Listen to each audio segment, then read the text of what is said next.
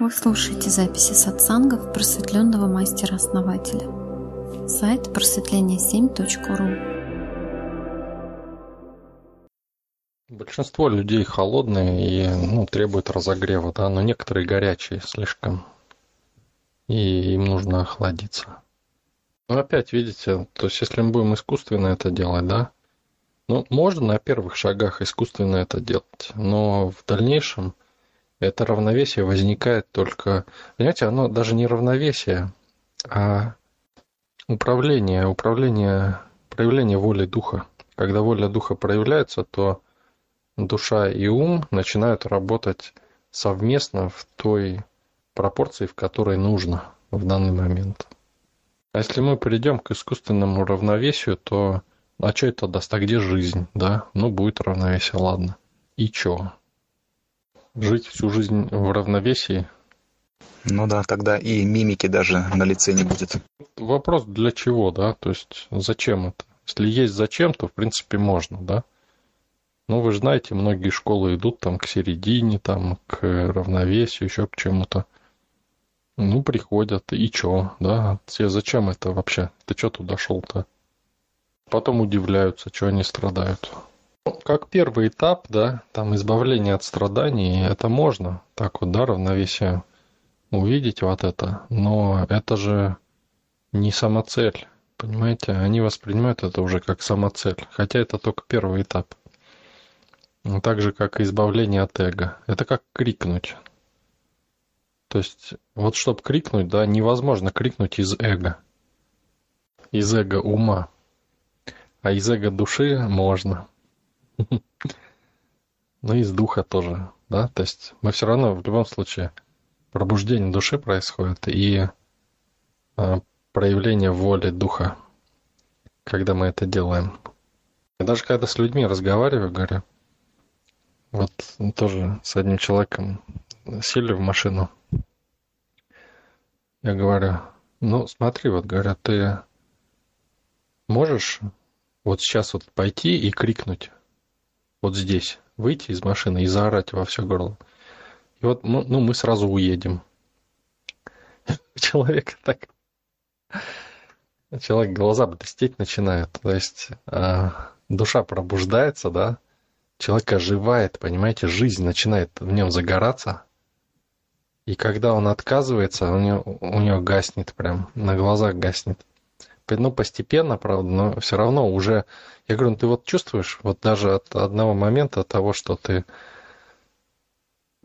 хотел, да, вот это сделать, ты чувствуешь, вот какое-то чувство было, вот это, чувство изменения реальности, что-то поменялось в тебя, что-то, что-то проснулось. Человек, да, да, чувствую. Понимаете, вот это твоя душа.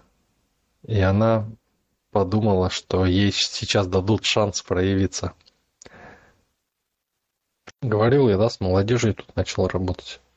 Немножко молодежь хочет открыть клуб, тоже назвать его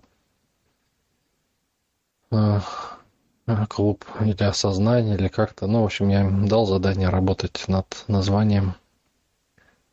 В общем, оказывается, тоже могут, если захотят.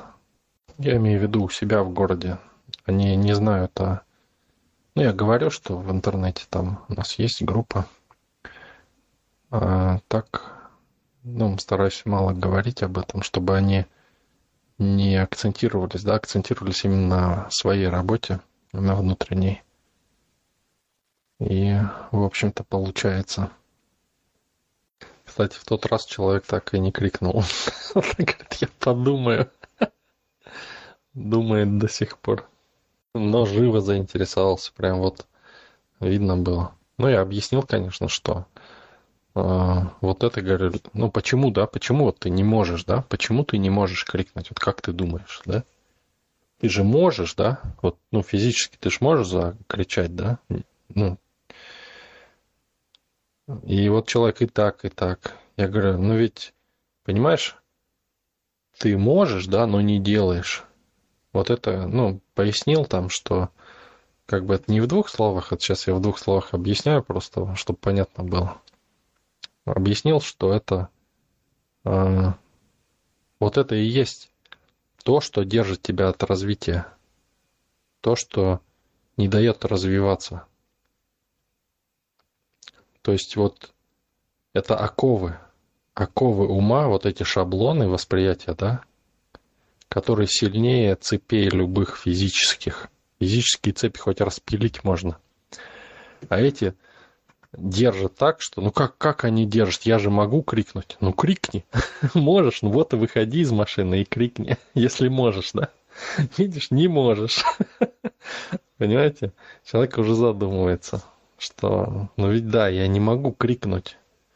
То есть вот по факту, да. То есть не могу, да. То есть хотя хоть могу, да, но не могу. То есть вот эти люди, да, они вторым кольцом силы держат друг друга, чтобы никто не подымался выше определенного уровня. Вот это и есть эгрегор, да, эгрегор социума. То есть неосознанно, да, все находятся в эгрегоре социума. Именно поэтому вот эти все йоги, они хотят выделиться, да, чтобы свою энергию накопить. И накопить, да, чтобы не отдавать.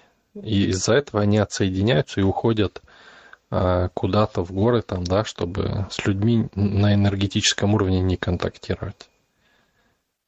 Но в принципе, да, но они просто не хотят признавать, что эгрегор социума ими управляет, что они в нем находятся.